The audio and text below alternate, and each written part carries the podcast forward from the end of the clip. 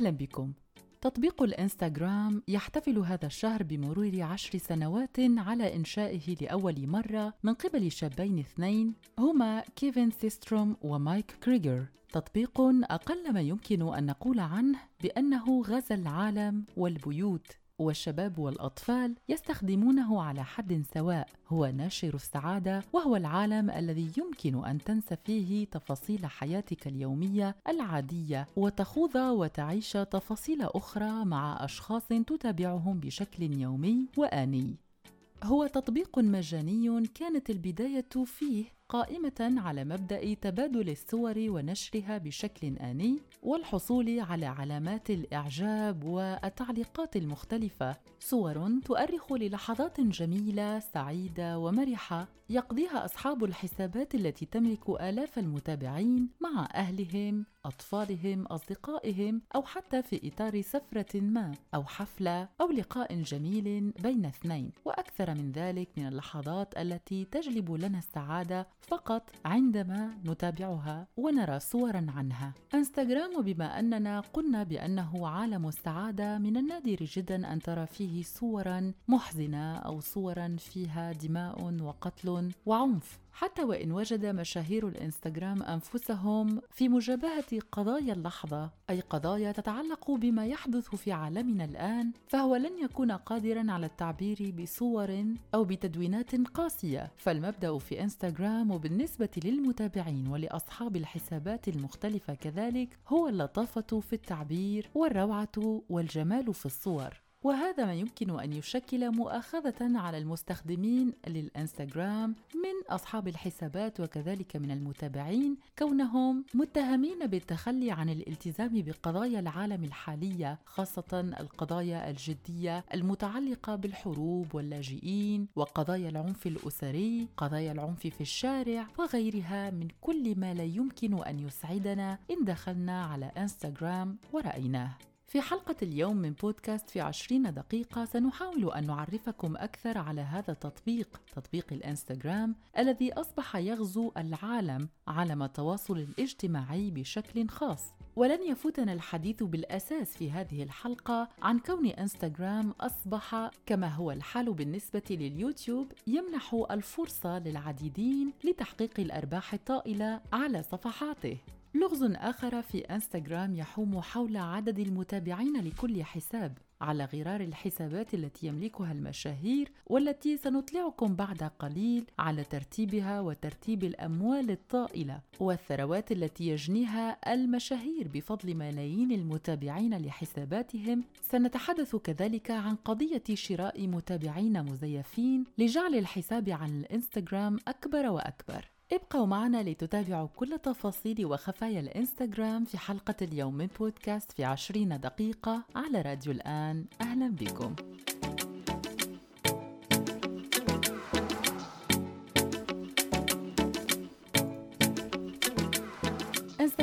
تطبيق رائع جدا لمشاركة الصور والرسوم وهذا بشهادة كل من استخدموه. أصبحت هذه الشبكة الاجتماعية إحدى الشبكات الأكثر نموا في الحقيقة. من خلال ذلك أحدثت هذه المنصة ثورة كاملة وزوبعة حقيقية في عالم التواصل الاجتماعي للترفيه والتسلية اليوم يعتبر الإنستغرام أكثر من مجرد شبكة اجتماعية يشارك فيها ملايين الناس منشوراتهم من صور وتدوينات وفيديوهات وذلك بشكل دائم أو مؤقت.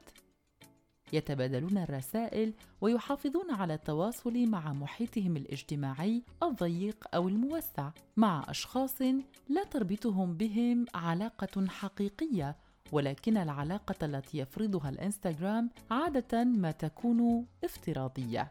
وفي عالم التسويق الرقمي وهو ذلك العلم الجديد الذي انتشر بعد ظهور هذه العملية عملية الشراء والبيع عبر الإنترنت بعد أن تبينت سهولة القيام بذلك في شكل افتراضي خلق لنا إنستغرام اشخاصا جدد أو عينة جديدة من الأشخاص تدعى بالمؤثرين وهم أولئك الذين يمكن أن تتابعهم إلى حد التأثر بطريقة عيشهم والهدف من المتابعة هنا هو ربحي 100% أي أن الأشخاص الذين يمتلكون ماركات معينة والذين يتعاملون مع هؤلاء المؤثرين أو ال Instagrammers أو ال influencers هدفهم من خلال إدراج منشور عن المنتج الذي يمتلكونه في حساب شخص يتابعه الآلاف أو الملايين هو حث هؤلاء أي المتابعين على شراء نفس المنتج.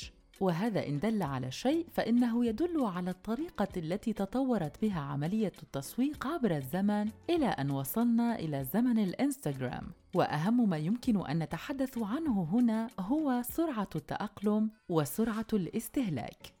مشاهير الانستغرام لا يسوقون فقط لمنتجات ولكنهم يمكن أن يسوقوا لأسلوب حياة كامل أو لفكر معين أو لطريقة في التعاطي مع قضايا تهم المجتمع في هذه الأيام. إذا فالإنستغرام لم يعد ذلك العالم الجميل الذي يمكن أن نشارك فيه الصور والتدوينات فقط، بل تحول من دون أن يشعر البعض إلى مجال وفضاء يمكن أن يكون قادرا على خلق الثروة لأشهر الأشخاص الذين اختاروا منه وسيلة تواصل مع متابعيهم. إذا فإن إنستغرامر لم تعد صفة عادية ولكنها تحولت إلى مهنة جديدة وواعدة ولها مستقبل زاهر على ما يبدو.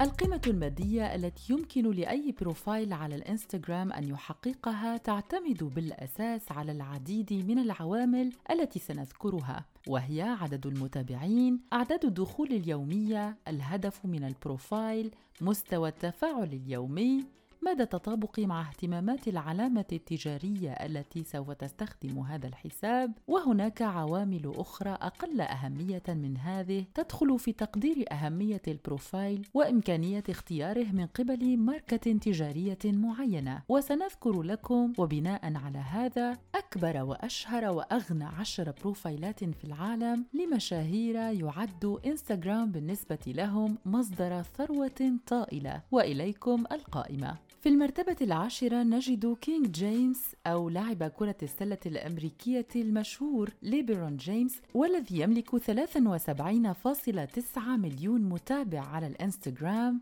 وكل صورة ينشرها على profile ه يتلقى بفضلها أرباحا تصل إلى 92 ألف دولار على الصورة الواحدة. أما المرتبة التاسعة في ترتيب ثروات الإنستغرام للمشاهير المختلفين تعود لعارضة الأزياء الأمريكية الفلسطينية جيجي حديد والذي بلغ عدد متابعيها 60.1 مليون متابع على الإنستغرام أما منشورها الواحد فتصل قيمته ل 94 ألف دولار دولار أمريكي. المرتبة السابعة في مداخيل الإنستغرام تعود لعارضة الأزياء كارا ديريفين التي تملك 44 مليون متابع على الإنستغرام وتحصل مقابل كل صورة تنشرها على 115 ألف دولار. المركز الموالي تحتله نجمة تلفزيون الواقع من عائلة الكارداشيان كورتني كارداشيان التي يبلغ عدد متابعيها على الإنستغرام 57.8 8 مليون معجب ومتابع وتحصل مقابل كل صورة تنشرها على 192 ألف دولار. في المرتبة الموالية نجد أختها وهي نجمة تلفزيون الواقع من عائلة الكارداشيان كذلك ولكن هذه المرة كلوي كارداشيان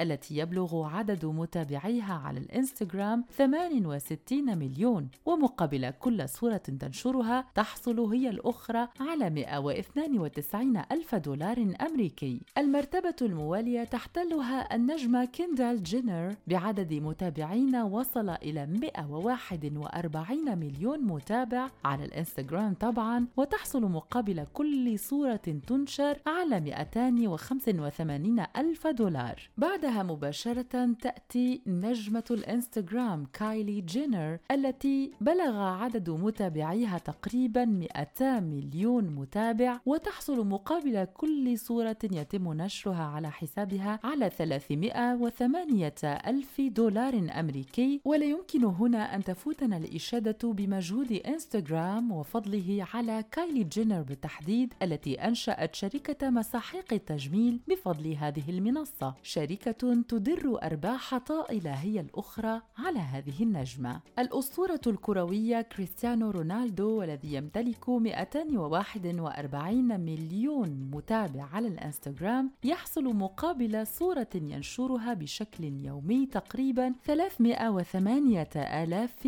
دولار.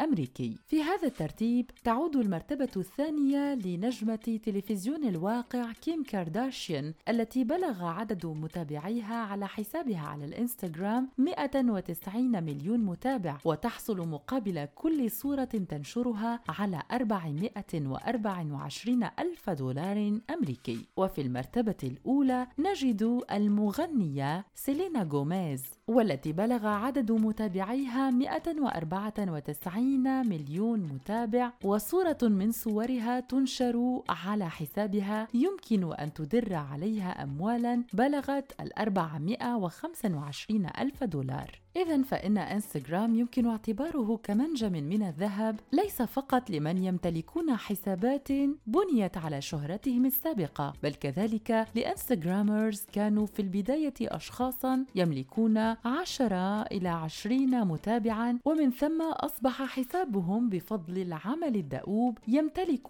آلاف المتابعين. بالنسبة لهؤلاء من فك إنستغرام في كل مرة يحاول أن يطور ويزيد في الميزات التي التي تمكن هؤلاء من الحصول على أرباح ناتجة لمتابعة الآلاف لحسابهم وللتفاعل الإيجابي لهؤلاء المتابعين مع كل ما ينشره أصحاب الحسابات المختلفة التي نتحدث عنها. وذلك حسب أهمية المنتجات المعروضة وكيفية متابعتها والرغبة في شرائها من قبل المتابعين على الحساب. الصفحات اللي بتطالع أكثر شيء مصاري على الإنستغرام. أول شيء عندك صفحات ال travel أو السفر. هدول الصفحات اللي بينزلوا صور بمحلات حلوة حوالين العالم. أكثر شيء بيطالعوا مصاري لما يعملوا دعاية أو mention أو shout out لأوتيل أو منتجع. بينزلوا صورة وبيحطوا فيها الأوتيل وبيحطوا بالوصف تبع الصورة الكود تبع الأوتيل. كل ما حدا يدخل على الموقع ويحجز لحاله ويستعمل الكود تبعهم بيجيهم مصاري. ثاني شيء هي صفحات ال beauty أو الميك اب أو الاعتناء بالشكل بالجمال بشكل عام. هدول الصفحات أكثر شيء بيطالعوا مصاري من المنتجات اللي بيبيعوها أو بيعملوا لها دعاية مثل مستحضرات التجميل. ممكن هذا الشيء يكون عن طريق tutorial آه، أو فيديو تعليمي إنه شلون وحده بتحط ميك اب ممكن يتواصلوا معهم ال brands ويبعثوا لهم مستحضرات ويجربوها مقابل مبلغ مادي. ثالث شيء صفحات ال fashion أو اللبس. شغلة بتستفيد منها هي الصفحات هي خاصية ال shop أو المتجر الموجودة على الإنستغرام. مثلا ممكن أنت تنزل صورة ولابس كنزة معينة وتحط ال link تبعها بحيث إنه يكبسوا على سلة الشراء بيقوم بيتاخذوا الناس لهذا الموقع وبيجيك نسبة من الأرباح. رابع شيء صفحات ال health وال fitness أو الرياضة. هدول الصفحات ممكن يبيعوا منتجات أو يروجوا لها مثل المكملات الغذائية أو اللبس تبع الرياضة. خامس شيء صفحات ال business. أي حدا بيشتغل على النت بيعرف إنه هدول الصفحات أكثر شيء ممكن تطالع مصاري. لأنه الإنترنت بشكل عام بس أنت تحكي على ال business وتحكي على العقارات وأي شيء بيتعلق بريادة الأعمال فأنت صار عندك قيمة الناس يلي ممكن يتابعوك أكثر مثلا الفيديوهات على اليوتيوب يلي بتحكي على ال business بتجيب مصاري قد خمسة أو عشر أضعاف الفيديوهات يلي بتحكي عن شغلات ثانية المهم صفحات ال business ممكن تبيع كتب رقمية بتحكي عن ال business وهيك شغلات. صفحات الفوتوغرافي أو التصوير هاي الصفحات ممكن تبيع شيء اسمه LUTs يعني هي مثل الفلاتر اللي بتنحط على الصور. أو ممكن تبيع دروس تعليمية وتدريبية على النت. سابع شيء عندنا صفحات ال animals أو ال pets أو الحيوانات الأليفة أو آه، متابعينه لنور مار. هاي البيجات مربحه لأنه ممكن تعمل دعاية لكل ال brands يلي بيختصوا بالمنتجات تبع الحيوانات. أخيرا وليس اخرا من أكثر الصفحات يلي ممكن تطالع مصاري هي صفحات السيارات. هاي الصفحات ممكن تتعاقد مع brands.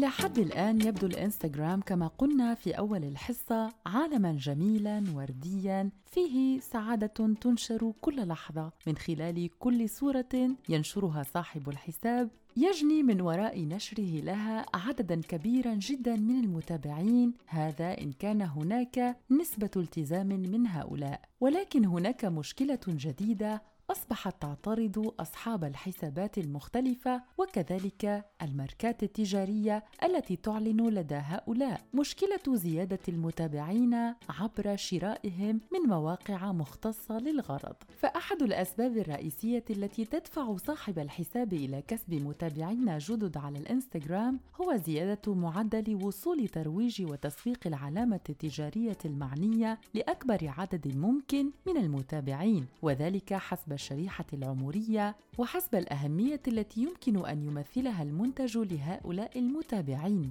فكلما كبرت نسبة وصول المنتج ومعلوماته إلى أشخاص يتابعون حسابك، زادت أمامك الفرص في تحقيق المزيد من المبيعات وبالتالي المزيد من المداخيل عبر الإنستغرام باعتبار أن جمهورك مهتم بالمحتوى الذي تقدمه. هناك ما يسمى بخوارزميات داخل الإنستغرام تحاول تقسيم وتصنيف المحتويات حسب نوعيتها وذلك بشكل متزايد بحيث يتم منح الأولوية استنادا إلى اهتمامات المشاهد. وهكذا يتم اختيار هذه الأدوات للمحتويات الأكثر ملائمة لكل متابع. من خلال عمل إنستغرام على التجديد على هذه التحديثات بات العمل على كسب المزيد من التفاعل وبالتالي كسب أموال أكثر على وسائل التواصل الاجتماعي وخاصة إنستغرام عملا شاقا جدا وليس بالسهل بالمرة. كما يتوقع البعض من المتابعين. ولذلك برزت قضية شراء المتابعين الذين لا يمتون بأي صلة لما تقدمه على حسابك على الإنستغرام وأصبحت تعد الهاجس الأكبر لأصحاب الماركات التجارية. فهناك مواقع عديدة استخدمت كل مجهودها لسنوات عدة لتجمع أكبر عدد ممكن من أسماء المتابعين ومعلوماتهم وتضعها في قاعدة تستخدمها فيما بعد لبيعها لأصحاب الحسابات الذين لا تهمهم نوعية وجودة المتابعين ومدى تعلقهم بالماركات التجارية المختلفة التي يمكن أن يتحدثوا عنها على بروفايلاتهم.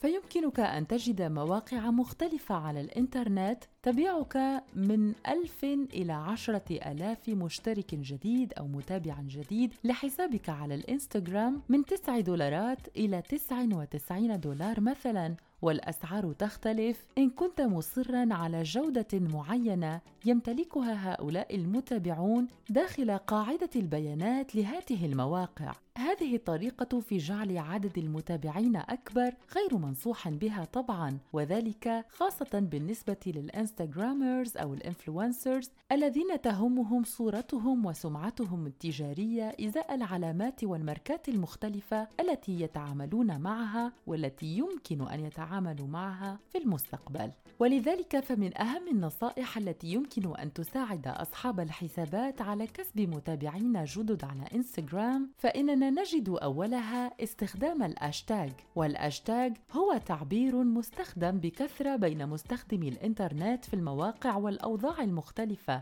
وعلى الأخص في المنشورات التي تتم على وسائل التواصل الاجتماعي. ويتكون الأشتاج من رمز المربع متبوع بكلمة رئيسية تدعى كيورد تتحدث بشكل واضح عن الموضوع الذي تم اختزاله في هذا المنشور. ففي كل مرة تنشر فيها منشورا معينا يحتوي على أشتاج محدد يمكنك إضافة المحتوى الذي تقدمه إلى الناس المهتمين بمجال عملك التجاري ويمكنك أن تقربهم أكثر من هذا المنشور. هناك طريقة أخرى منصوح بها كذلك للزيادة من عدد المتابعين على الإنستغرام وهي التفاعل مع صفحات أخرى وحسابات أخرى تستخدم نفس الأشتاغز التي تستخدمها أنت مثلا. ولكن يجب عليك الانتباه بأن لا تقع في فخ متابعة المنافسين بدل متابعة زبائنهم والذين يمكن أن يتحولوا إلى زبائن لك في يوم ما. ما ينصح به كذلك هو تحديد وقت معين لنشر منشوراتك المختلفة من صور وتدوينات وفيديوهات و IGTVs وهذا بالإضافة إلى المحافظة على الاستمرارية في المنشورات. أي يجب عليك في كل أسبوع أن تحدد لك أربعا أو خمس أوقات معينة تنشر فيها كل محتوياتك المختلفة التي ترغب في إيصالها لمتابعيك وللأشخاص الذين يمكن في المستقبل أن يتحولوا لمتابعين لحسابك. هذه النصائح هي فعلية وأكثر نجاعة من أي طريقة أخرى للزيادة في عدد المتابعين على الإنستغرام، ولكنها تستوجب صبرا كبيرا لأن ما يمكن أن ينتج عنها من أرباح لن يأتي في المدى القصير بل يتطلب وقتا طويلا. لذلك فإن عددا كبيرا من ال influencers وال Instagrammers يقعون في فخ شراء المتابعين من على مواقع الإنترنت المخصصة لذلك. مما يمكن أن يدمر مسيرتهم المهنية ونجوميتهم بشكل تام ويبعد عنهم كل الماركات التجارية التي تبحث عن ال Instagrammers الواعدين والصادقين خاصة لنشر منتجاتها. أما أنتم مستمعين فنرغب في معرفة إن كان هذا العالم عالم الإنستغرام يستهويكم أم لا؟ وهل تملكون الثقة في تلك المنتوجات التي يتم الحديث عنها على الإنستغرام في حسابات الأشخاص الأقرب إلى قلوبكم والذين تتابعونهم بشكل يومي؟ ننتظر إجاباتكم وتفاعلكم مع موضوع اليوم على وسائل التواصل الاجتماعي المختلفة لراديو الآن. شكرا لكم على المتابعة وإلى اللقاء.